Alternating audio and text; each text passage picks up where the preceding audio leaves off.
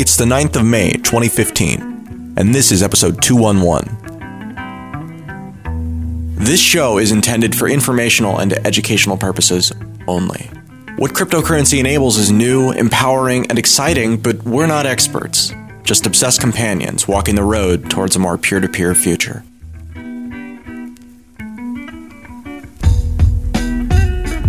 On today's show, we talk LTB's second anniversary. Andreas tells us all about his new project, Third Key Solutions. Stephanie tells us about the Book of Satoshi, a newly released compilation of posts and emails authored by Bitcoin catalyst Satoshi Nakamoto. Stephanie voiced the audio version of it. It's available on audible.com now. Recently, Bitcoin Talk got subpoenaed as part of a Butterfly Labs investigation, and handled it pretty well, actually. And we wrap today's show with a conversation about Ripple in the aftermath of a million dollar freeze orchestrated by Ripple Labs, facilitated by their protocol, and executed by the exchange platform it all happened on. We talk about the duality of ability and responsibility. It's a good one. Enjoy the show. Welcome to Let's Talk Bitcoin. The gang's all here today, and we're doing a host recording with me, Adam, and Andreas. Not only is today a host recording day, but it's also kind of a special day for us because we are celebrating Let's Talk Bitcoin's two year anniversary today. So happy birthday to us, guys. I, would sing a song, but unfortunately, that particular song that you're thinking about, you can think about it in your head, but you can't sing it out loud on a podcast because the copyright owners would try to charge us a fee. So happy birthday. Let's talk Bitcoin yes, indeed. But I just wanted to say to all the listeners, thanks for listening for the last two years. It's been a real pleasure to do this show with both of you guys too. I'm really glad that we're still going. Absolutely. This has been fantastic. Thank you so much again to both of you for doing this, for continuing to, to show up and to talk about this stuff. It's, it's an interesting topic, absolutely, but doing it for two years has been a long time. I've done more episodes of this show than anything else. I don't think it's the longest chronolo- uh, chronologically yet for me, though. Yeah, but it's a third of the lifetime of Bitcoin. Think about it that way. Does that make us a traditional institution in Bitcoin? Well, I think that we're a legacy institution at this point. Yeah, it's been two years, but like 10 bit years. So thanks to the listeners, especially because we certainly wouldn't be here without you. So we've been talking about uh, multi-sig for now, I guess about six months, you know, in terms of actual implementations that were out there. And the concept has been floating around since very early in the life cycle of Bitcoin.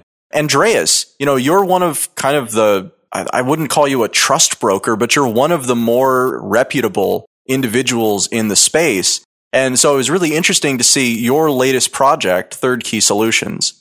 Can you kind of talk to us about what it is that you're doing with Third Key?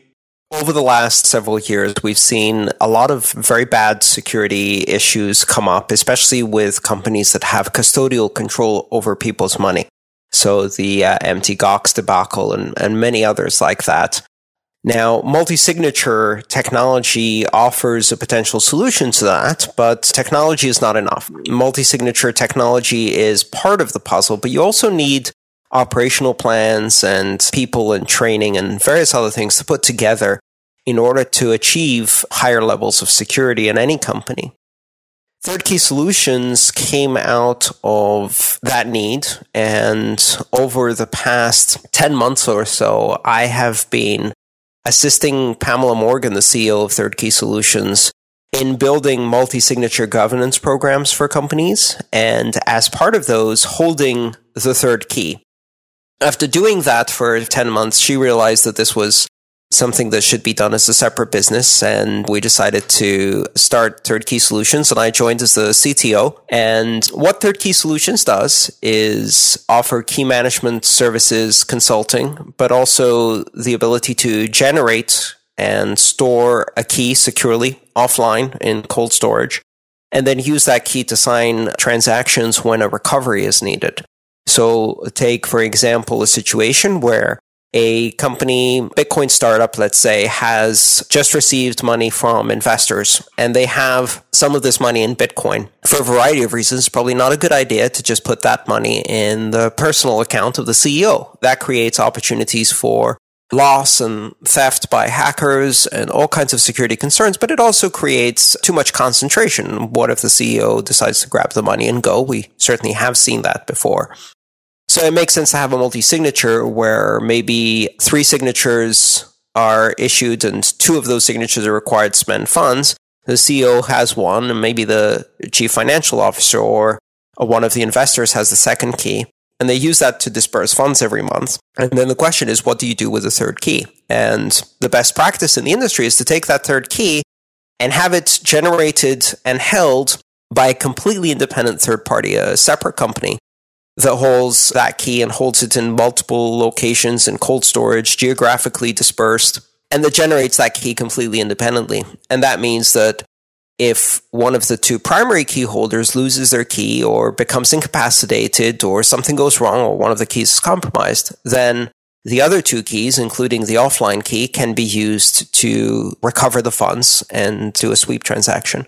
That's basically the primary service that we offer at Third Key Solutions, uh, mostly to businesses, Bitcoin startups, companies in the Bitcoin space that hold a lot of Bitcoin, but also occasionally also to individuals who hold a lot of Bitcoin and need to have better solutions for security, for multi-signature, and perhaps for estate planning and continuity. You know, a lot of people who have Bitcoin in this space, if they follow the advice, which is, you know, don't never write down your password, never give your key to anyone. The problem with that is if something happens to them, their family can't recover the Bitcoin, whether that's to pay their healthcare costs or, you know, if the worst comes to worst, to provide some funds for their heirs, for their legacy. That's another area where multi-signature solutions can be applied. But once again, the question is, who holds the third key? And so we solve that problem with third key solutions. I have a couple questions about this, Andreas. Cool project. I think this is really needed. It's pretty obvious that this is going to be something people will find value in. My first question is, this sounds like kind of a long-term commitment. I mean, obviously you may not be involved with third key solutions forever, but there has to be some continuity there for the third key too. Cause, right? Because what if something happens to you or Pamela? you can't access the third key. Well, part of that is having operational processes to diversify that risk. Part of it also is having a good key rotation policy, which means that you periodically sweep funds and rotate keys so that you can have that risk more diversified. Another thing we're doing, which I didn't talk about, is we're creating a, um, an industry coalition or industry association called a Key Recovery Network.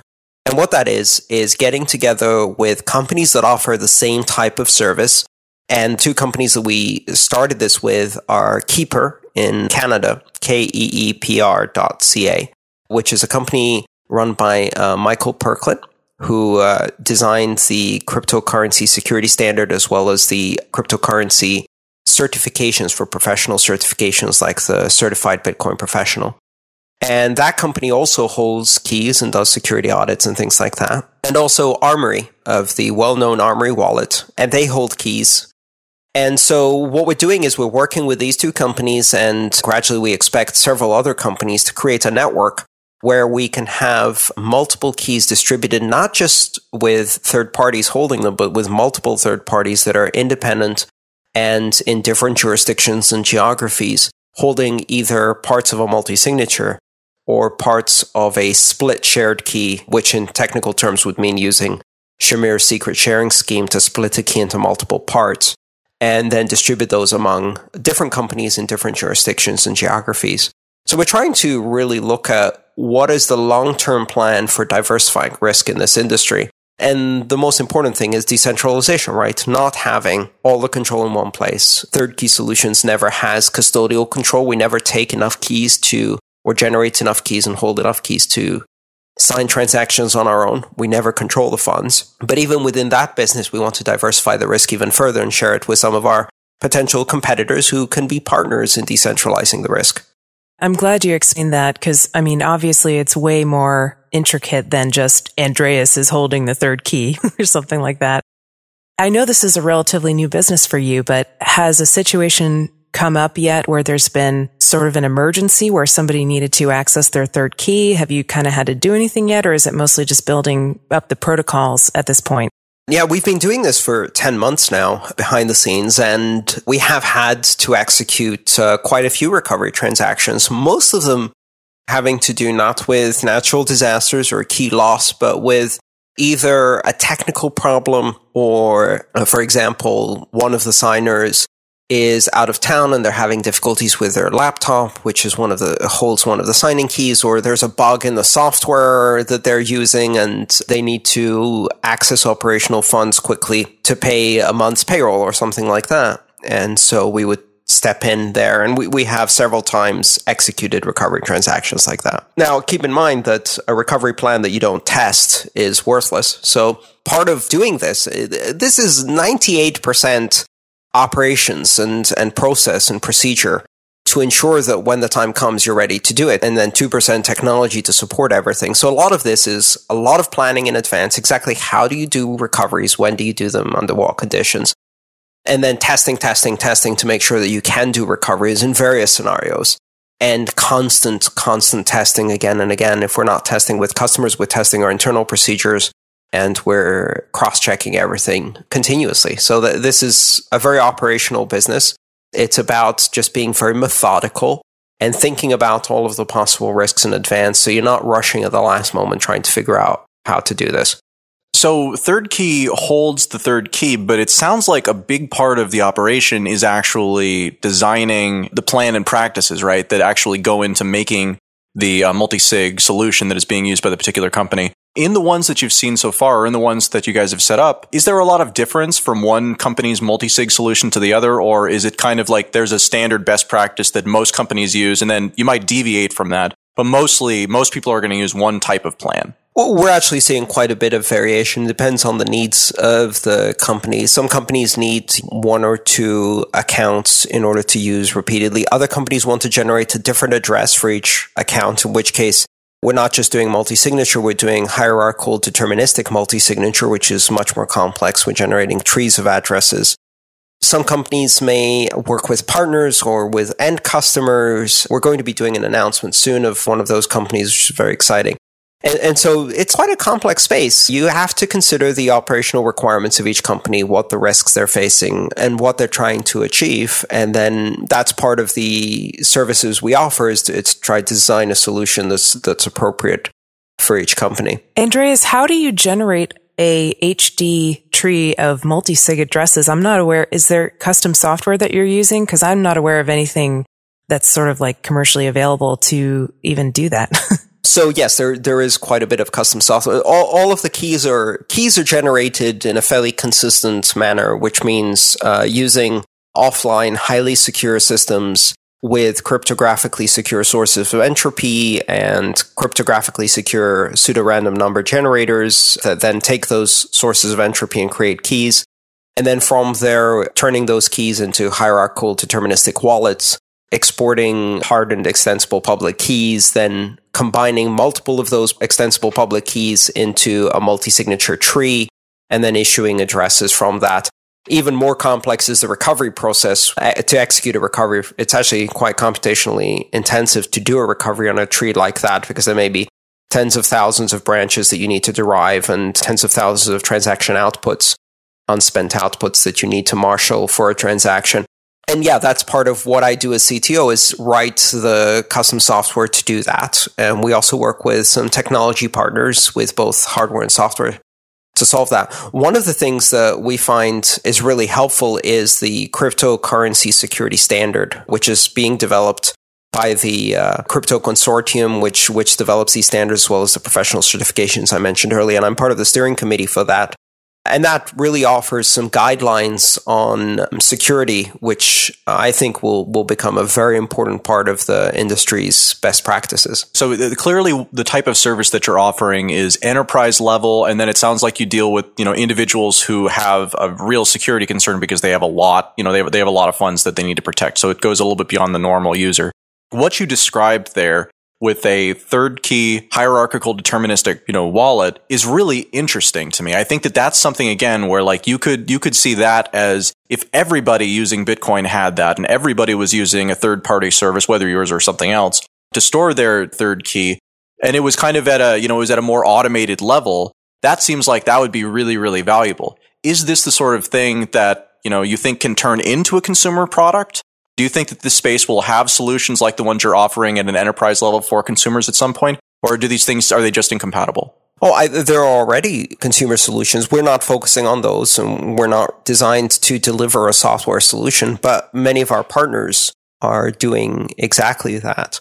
So one of our partners is Gem and Gem has a multi-signature wallet and part of that wallet involves an Oracle signer and an Oracle signer is basically a piece of software that applies signatures based on policy, uh, velocity, what amount it is, what percentage amount. There are lots of other companies doing very similar things.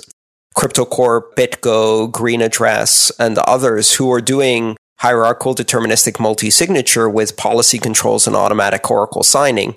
And then if you're using one of those services, whether for as a consumer or as an enterprise customer, again, there is a backup cold storage key that you're supposed to safely store. And that's where we come in. So we can actually generate keys that can be used with those services where we hold the third key safe and then you don't have to worry about all of the rather complex operational process you need to do in order to ensure that that, that third key both remains secure and is available if you need a recovery.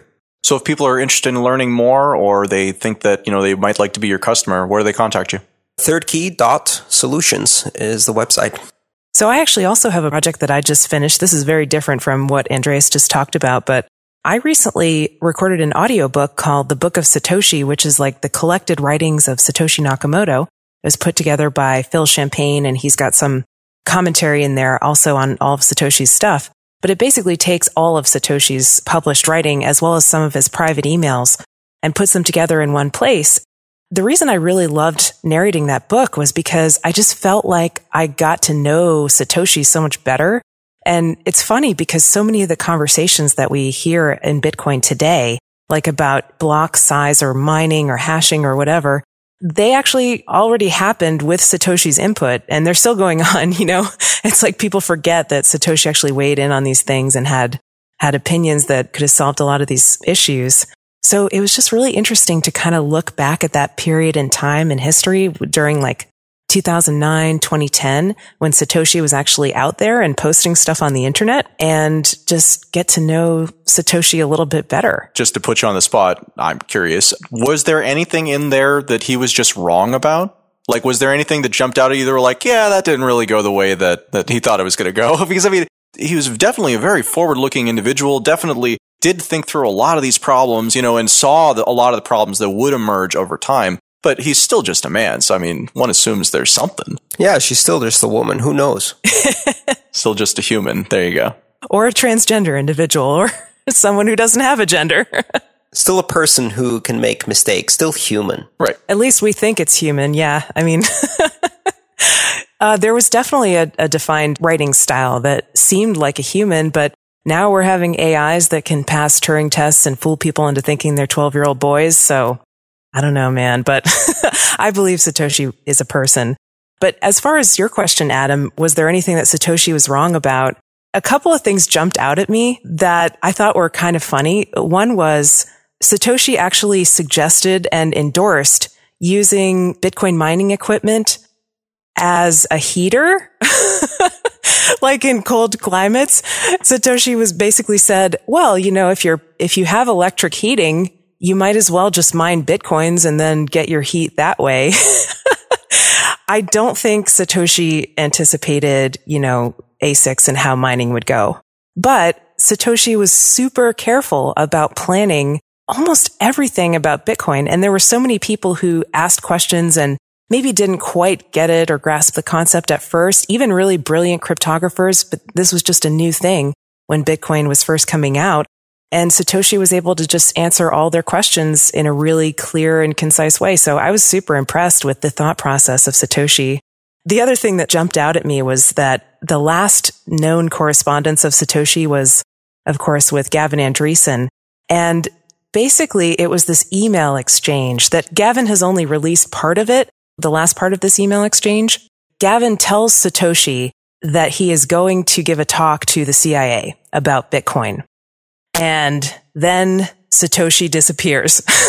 that was the end of that. Yeah. And it's funny because like reading into that email, it sounds like Gavin is sort of trying to, you know, drop it in in casual conversation that, oh, well, I've done, I've agreed to do something that maybe really smart or maybe really stupid. I'm not really sure yet, but I've agreed to give a talk to the CIA about Bitcoin.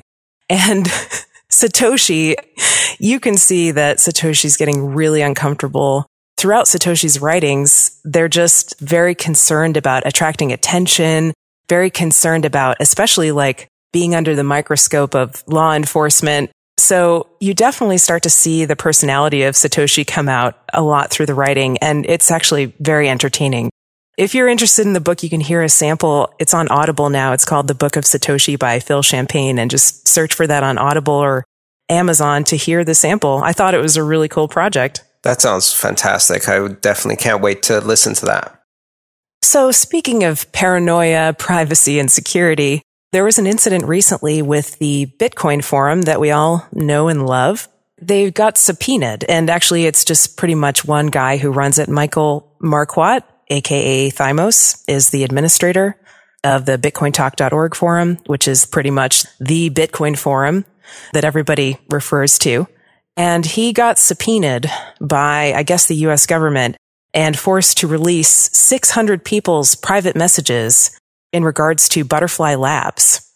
And anyone who sent private messages or interacted with the staff of Butterfly Labs accounts on the Bitcoin forum may have been affected by this. And like I said, there were 600 people that had potentially their personal information sent to the government. Michael Marquardt actually said he tried as hard as he could to kind of like fight for users' privacy, but he was still shocked at the amount of information that he was forced to give up. Just to clarify, I believe the, and in all fairness to Theymos, the original request was for any and all private messages that mentioned BFL Butterfly Labs or some of the names of the participants in Butterfly Labs in total. Anything mentioning them, they were supposed to turn over. So he negotiated with his lawyers, as far as I understand, to reduce the scope of the search to something more specific and finally got it down to only emails to and from the identified Butterfly Labs employees who are on the forum, which resulted in a, a catch of a private message covering 600 users. But I think that was the reduced scope. So it's important to at least give credit. You know, a subpoena isn't final. It's the beginning of a conversation. And there is definitely, at least in some countries, the opportunity through due process to question the scope of the subpoena and the context of the subpoena and to try to limit it, if not quash it altogether through legal process. And it looks like in this case, Theymos did exactly that. How many forum operators or companies would have just rolled right over and said, Oh, yes, we'll give you everything. you want everyone's password? Sure. well, and the particularly interesting point here is that this is again not happening in a vacuum. A couple of weeks ago, we did an episode with Mike from Coinfire and we talked about geniuses at work, Gawminer and Josh Garza and Paycoin. Since that happened, all of the emails that were subpoenaed by the government, uh, they got the entirety of everything that had gone through their Gmail accounts and their Google app accounts was all published, whether it was related, related to GAW or not, because once it got into a subpoena, somebody else could get their hands on that subpoena, you know, the results of that subpoena, and then somebody else could leak the results of that subpoena. So Google, Gmail gave up the Gawminer people entirety, their entire Gmail accounts and the entire record that now has found its way onto the broad internet. Could you imagine if your entire Gmail history and account was completely public for everyone to see? I've been reading through it actually. I mean, and it's fascinating. It's completely, completely fascinating, you know, because you get, you get this complete inside slice that otherwise you absolutely don't have. You can see what these people are saying. We've been talking to a lawyer who turns out was working with GAW at one point, and so it was very interesting to be able to go through and see the types of correspondences he'd had with that organization. Yeah, you know, the information, when you put it onto somebody else's platform, if they get subpoenaed, they're giving you up because you are worth a lot less to them than, you know, continuing to not have a problem with the government is. Google doesn't just turn over stuff. They not only provide a transparency report, which shows how many requests they get and what types of requests they get, First of all, they require subpoenas. You know, there's a whole range of letters that you can receive, requests for information. A lot of companies will basically turn over everything at the first sign of a fax that has an eagle on it, regardless of where it comes from. So, you know, podunk sheriff in tiny town in a different state sends a request for everything on a user without any due process or warrants or anything like that. And they'll turn over everything. Google does actually require subpoenas and, and fights them. And the other thing also to note is that Theymos put in place a protective order. So as part of the subpoena response, they had the court agree to applying a protective order. And a protective order is a court stipulation that the information is maintained confidential so that the result of the subpoena is not published in full. Now, that protective order still means that the defendant in this case, or the defendants from BFL, will get copies of all of this information, and they may well leak it in violation of the protective order, which is one of the concerns that Theymos had. But at least there is a protective order in place, and again, that was because of Theymos resisting and requesting that protective order as part of the subpoena response. So, all things considered, as far as Theymos' response to this, you know, he pretty much did what he could and spent money to do it. Yes, I mean, listen, if you're if you're operating in the U.S. or if you're operating as a U.S. Uh, company or in any jurisdiction really, and you receive a, a lawful request with with the appropriate documentation by a judge, you can fight the scope, you can fight the terms, you can resist, you can put protective orders in place, but in the end, you have to comply. That's part of the legal compact, part of the justice system. There's no choice as to whether you're going to comply in the end if it's properly formed lawful order. The, the point is, don't roll over the first time you see an eagle on a fax paper, right? Not all orders are binding, and you can certainly negotiate the terms. And I think, yeah, he did exactly what he should do, which is protect his users from an overbroad response and from publishing that information. There's another aspect to this too, which is why is this subpoena happening in regard to Butterfly Labs? Are they still being investigated? This would say, yeah, they are. So they got raided. The timeline here is uh, September of last year. Butterfly Labs got raided and shut down by the Federal Trade Commission, but then they opened back up in January and they said they were going to start shipping things and issuing refunds to some customers. But uh, apparently, the case is not closed on Butterfly Labs. Well, fraud doesn't stop being fraud just because you say you're going to make it right with people. Right. And keep in mind, it wasn't just the Federal Trade Commission, it was the Federal Trade Commission together with local and state officials from Kansas. And the subpoena that Theymos responded to was a subpoena from the Kansas Department of Investigations. So, yes, it is absolutely continuing to investigate and collect information.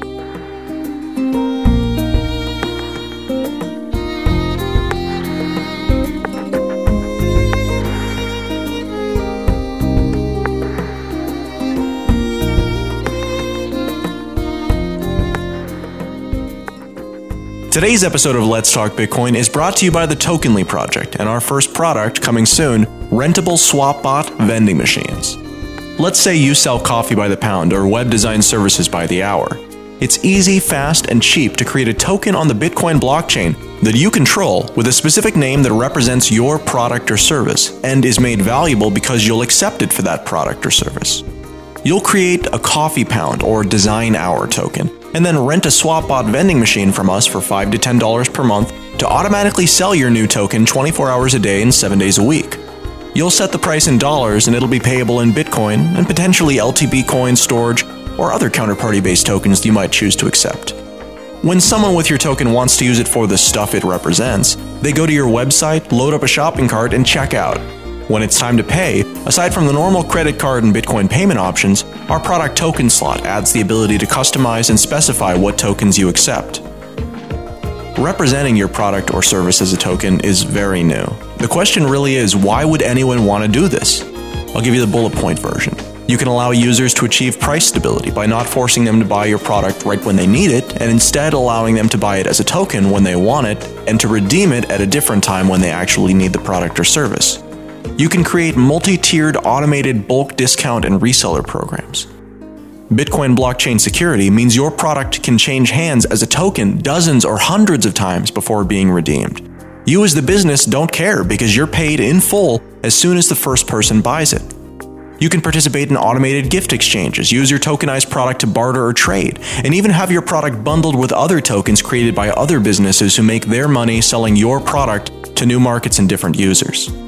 As you can tell, I'm really excited about this stuff. If you've got an existing online or brick and mortar business and you're interested in working on a pilot program with Tokenly to see if tokenization is right for you, email adam at tokenly.com to start the conversation. Oh, and today's magic word? That's book. B O O K. Book. You've got until the 16th of May to visit letstalkbitcoin.com or the Let's Talk Bitcoin iOS app to enter it for your share of the listener rewards.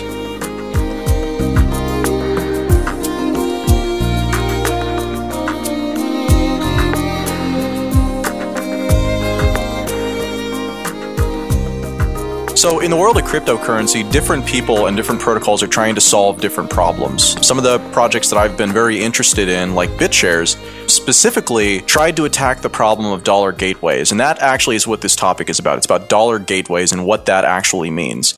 So, the context for this story actually is Ripple. Ripple also has implemented a feature called freeze. And they did this a while ago into the protocol. Nobody really noticed at the time, unless you were really paying attention to Ripple. But what it means is that if I am a dollar gateway, right? If I buy Ripple and give you a token that I will then redeem for dollars that I will transfer to your account, that makes me a money transmitter. And there are certain regulations and requirements that kind of come along with that. If you are an exchange that deals with Bitcoin, if somebody robs you or if there turns out to be a problem, then there's really nothing you can do about it. The token, once it's gone, once it's out of your system, is gone and it's no longer in your possession. But if you're a company that's trying to make a Bitcoin like protocol that appeals to banks or to people who already have money transmitter licenses, then they look at that and they say, well, okay, but I can't be compliant if something like this exists. If I can't reverse transactions, if I don't have control over my exposure for the tokens I'm putting out there, then that creates a real problem for me. Right. And there were already like some community banks who were starting to use Ripple's protocol, right? You know, Ripple is very attractive to banks because it's just like a tokenized IOU system. So you can create any type of IOU in that you want. And again, that means that gateways that take in dollars and put out cryptocurrency, right, and give you cryptocurrency can create their own assets that then they will redeem for dollars. So again, like if I am an exchange and Stephanie, you are also an exchange and we are different exchanges, then I would issue Adam dollars, you would issue Stephanie dollars, and you would control Stephanie dollars. And you, and when people bring Stephanie dollar to you, you would accept them at whatever rate you set and you would you know, wire transfer to them uh, whatever type of money. This is way more power than I'm comfortable with. I know, right? It, it's a lot of power, but it's also it's a real responsibility because again, as a company doing this, if you're doing it legally in the United States with United States customers, you have to have licenses, you have to be regulated. There's there's a lot of stuff that goes along with it. So it's not just like anybody can do this. So what groups like Ripple and BitShares have done is to make it so that when you create one of these assets, you have the ability to essentially tick a setting that makes it so that you can freeze what people do with your assets if things go haywire. So the obvious scenario is somebody breaks into somebody's wallet and steals 100,000 Adam bucks. Technically, those are fungible, right? They, uh, I can't tell the difference between those and anybody else's Adam bucks. But in a system where I have this ability, I can choose to freeze the entire currency and make it so everybody who has the currency cannot send it to anybody but me as the issuer, right? So I can refund them, but I can't send it to you. Or the other option is that they can pick one individual person, one individual account that they identify as a malicious account and freeze just that one. If I have uh, Adam Bucks in my uh, account and you have, and I also have Stephanie Bucks in my account, and you freeze Stephanie Bucks, I can still use the Adam Bucks in my account, but I can't use the Stephanie Bucks anymore. Right from completely disruptive to completely PayPal of the banks in three years. Congratulations, Ripple. Well, so again, that is what winds up happening, I think. But the, the question is, why is that what winds up happening? That is what winds up happening in a system that has centralized controls designed into the protocol, and that is a choice. It is something that does not end up happening in a system that is a decentralized protocol because it is not helpful to regulation and its ability to be regulated, or rather its inability to be regulated through the protocol like that, is not a bug. It's a feature. This is how we're seeing now what happens when you have those capabilities within the protocol. Because, of course, what is the first use of that feature? A very, very self serving use. When's the first time they turned this on with Ripple? And when did they use it to freeze a specific user's account? It was eight months later, but it is important to mention that this was used to solve a uh, an exchange heist before. They did do that. That did actually happen, and it wasn't too long. And yeah, there was a hack and attempted theft in October of 2014 at JustCoin, and they used their power as a Ripple gateway to freeze the specific funds of the attacker and then they were able to pull the funds out of his account essentially. And now this time they're using it to block Jed McCaleb's funds a former co-founder of Ripple, which is entirely self-serving. So they are a law unto themselves, right? Well, so Ripple didn't do this freeze. This is something that has been kind of misunderstood. I'm, I'm not sure if you if you've misunderstood this, Andreas, but Ripple did not initiate the freeze. Ripple asked the issuer of the dollar token, right? They asked Bitstamp which issues their own dollar token to put a freeze on that. So what happened is Ripple kind of exploited the system actually, because what happened is uh, Jed McCaleb, who's the former founder of Ripple, who left Ripple to start Stellar some time ago, essentially tried to sell 96 million XRP in one large batch. And there's questions over whether or not this was a contractual breach because maybe he wasn't supposed to sell them or maybe he was. We don't really know. The point is, is that if we were just talking about Bitcoin, he could have done it. And in this case, because of the type of freeze that was enabled, he couldn't do it. And so now. Well, hang, hang on a second. You forgot one important fact here, which is that Jed McCaleb is currently in court, not today, but uh, during this period, this is being adjudicated by the courts because there is now a lawsuit between Jed McCaleb and the former founders of Ripple over the exact disposition of the 9.6 million XRP. Now, there hasn't been a court decision. This has not been adjudicated. However, Ripple has executed this freeze without any judicial approval and has used their control over the network in order to decide before the court has decided whether it is lawful to distribute these XRP and effectively made it impossible even if it may perhaps be lawful. So that is an extrajudicial act by the network operator. Whether it's in compliance with law, we don't know because the court decision hasn't happened yet. Well, let me push back on you with that, Andreas. Again, I don't think that you can really say that Ripple did this. All Ripple did was they asked Bitstamp to do it, and then Bitstamp decided that they would do it. Now, the, the issue is, is that in another system, they wouldn't have had the option to do it. But in this system, they do have the option to do it. So they designed the system that gave them the option to do it. Then they asked one of the operators to do it, and then that operator did it. Uh, I wonder what power they had over uh, Bitstamp if Bitstamp said no. Exactly. How did they ask?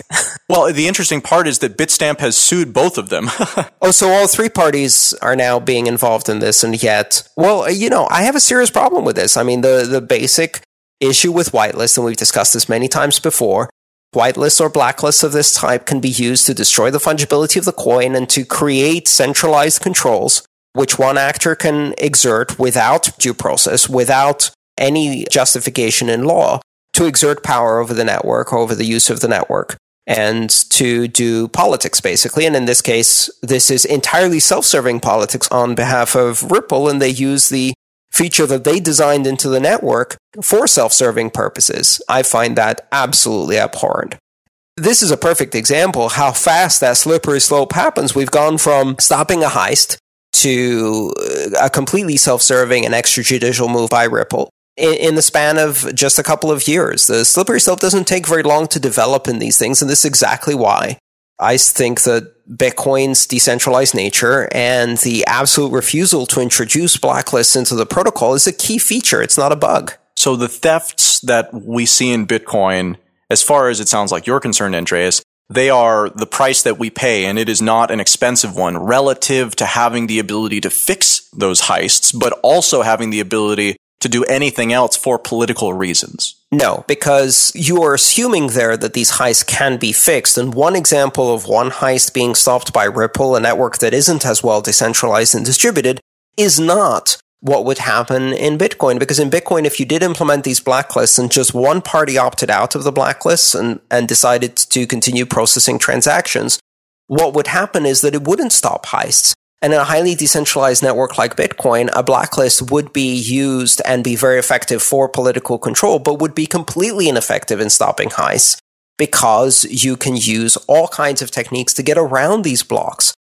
In fact, what it would do is it would encourage further development of more anonymous and untraceable currencies instead of Bitcoin. But even in Bitcoin, it wouldn't stop height. So this is the problem. The problem is that it's prescribed as a cure for theft. It doesn't actually cure theft, but it does kill fungibility in the protocol and it introduces a central point of power that can be used for political purposes. And as soon as you have it in place, it will be used because if you have blacklists, then you're going to see regulation not only asking for these blacklists to be used, but demanding that, for example, all exchanges within a country follow the blacklists, perhaps a specific blacklist published by the DOJ or somebody else.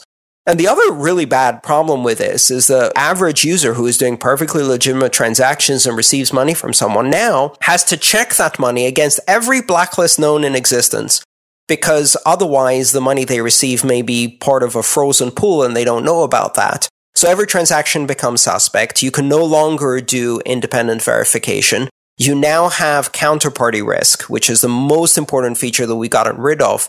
And, and that counterparty risk is the person who controls the blacklist. And if you have decentralized networks, that means a lot of blacklists you have to check. And if you miss just one of them, you've received worthless money. This is a solution that not only destroys the currency, but doesn't even achieve its supposed goal.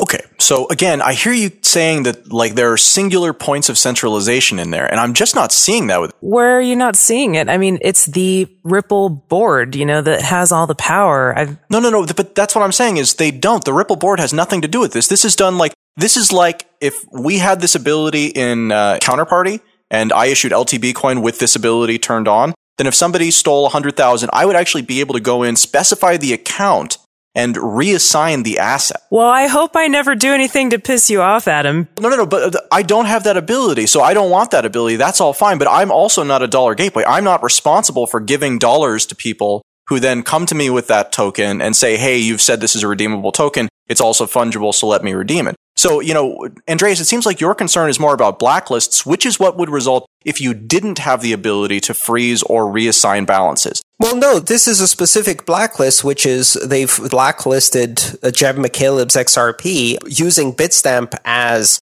their active party to blacklist Jed McCaleb's XRP from being redeemed on the network. Right, but in the protocol, it's black. The point is, is that it's impossible to use it within the protocol. So he couldn't send it to anybody else. It is literally not, he's not able to in the system anymore. So it, I mean, I don't think it compromises fungibility. Right. And that's not centralized power? Not with Ripple. Not with Ripple. That's with the issuer. Bitstamp is the person that has the centralized power here, but you can go to a different uh, exchange that even uses Ripple. So again, like there, there is some competition here. It's not like the entire protocol is just inherently anybody on the Ripple board can say, you know, no, that guy over there, he was being a douche to me, so, you know, I'm going to take his money. It sounds like that's exactly what happened, though. Well, yeah, they asked and somebody said yes, but that's the point is they had to ask somebody else. They don't actually have the ability to do that, and that person can say no.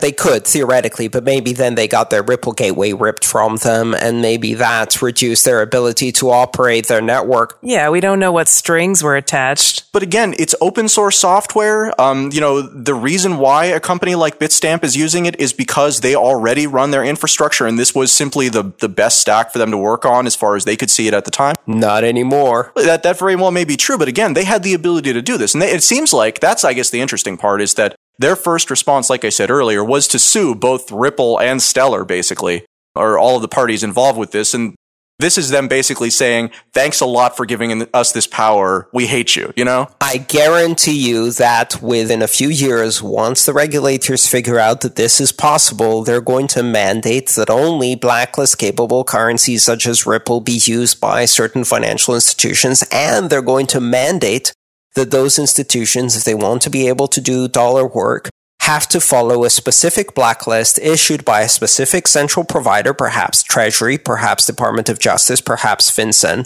And then a hundred other countries are going to follow suit and add their own blacklists. And then you're going to end up exactly where we're talking. This slippery slope isn't even, you know, that theoretical. We've seen it's a very steep and very slippery slope, and we've already progressed all the way down to the bottom just within a couple of years with a perfect demonstration of why blacklists are a terrible idea. Okay, so then the last question that I have on this particular topic is, you know, something like Bitstamp, the reason why they use a token like this, or the reason why it's attractive, is because it is very similar to what somebody like Coinbase does, right? Where they have a Mt. Gox style private, you know, centralized exchange and then they trade tokens. And yet these are real IOUs that can also exist outside of Bitstamp's particular ecosystem.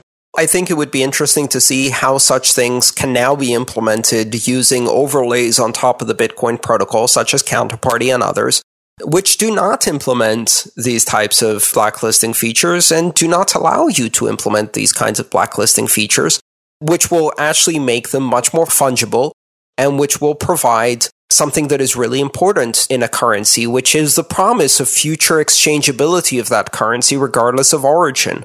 And real currency has that feature, which is why governments around the world are trying to ban cash you know, the motivation is very clear here. We want total surveillance money, total control money. Cash should be banned, digital currencies should be banned, and blacklists are good. And for me, philosophically, I am on the exact opposite camp. A story is coming to mind. It was just April 15th, which is the day that there's the deadline to file taxes in the US here. And back in 1969, there was a guy called Karl Hess who was a, basically a tax protester. You know, he's a liberty oriented guy. He had a moral opposition to paying his taxes. And so he sent a letter to the IRS basically saying, I can't pay this in good conscience and here's my empty 1040 form. And they sent him back a letter saying, you are prohibited from possessing money. And they put a hundred percent lien on his earnings from the future of that point forward. I think he was actually an attorney and he wrote them back and said, do you realize that if I can't possess money, I'm going to starve. I won't be able to buy food. And they just replied and said, that's your problem, not ours. This could actually become something that could be enforced now with types of, you know, if, if all the currencies are able to have blacklists built in and are able to have this level of control that, you know, there's always a good excuse, a compelling excuse, national security or personal disputes or lawsuits or whatever. But whatever it is, you know, this could have real consequences for some people. Last week, JP Morgan Chase sent a letter to all of the people who have safe deposit boxes in their banks and said that it is now prohibited under the terms and conditions of owning these safe deposit boxes to put cash or other convertible instruments in these safe deposit boxes unless they have collector's value only. This is not a coincidence. This is part of a broader scheme. We've seen in the French legislature proposals to ban the use of cash for any amount above a very, very small amount. I think it was somewhere around 500 US dollars or something like that. So they're proposing to ban cash transactions above that amount and require bank controlled convertible instruments such as checks, credit cards, debit cards, etc. This is now becoming a global push and we need to be very aware of it. Uh, governments around the world have decided that they really, really like this new regime of totalitarian financial surveillance that they instituted after 9 11. They really like the capabilities it gives them. But the only problem is there's this pesky cash that's undermining that ability. So they're going to ban cash. This is going to be a big multi decade fight and cryptocurrencies are going to be a big part of this. So that's all great, I think. And obviously, in a perfect world, nobody wants something like this. Great is one way to describe it. Well, no, I mean, you know, that's, that's fine. But, but like Ripple and BitShares have not gone down this path because they thought it was the fun thing to do. They've done this because they've put these things into their protocol. Well, it doesn't matter what they think of it. It's what they've done. It's what they've done and how they used it. And they proved exactly their motivation the way they used it. Okay, so my question here is it seems like they think dollar gateways matter. It seems like they think that ha- giving people the ability to go from dollars or whatever the local legacy currency is directly into Ripple or BitShares or whatever without having to go through Bitcoin in the middle, that that is a valuable thing and that it is something that they are willing to put these features in to, in their eyes, make it more likely that that's going to happen or more uh, easier for that type of user to participate. So if they think this is important because it's something that's required by the legacy system, and we're telling, we're saying, no, this absolutely cannot stand, then is there any solution for them?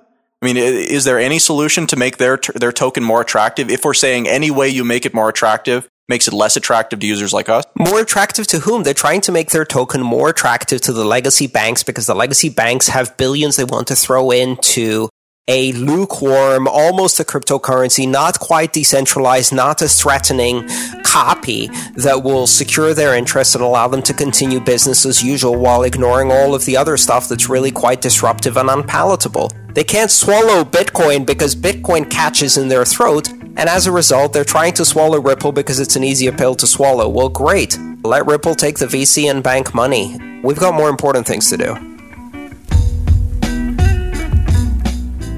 Thanks for listening to episode 211 of Let's Talk Bitcoin. Content for today's episode was provided by Andreas, Stephanie, and Adam. Music for this episode was provided by Jared Rubens and General Fuzz.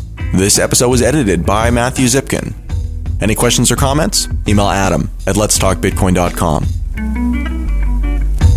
Have a good one.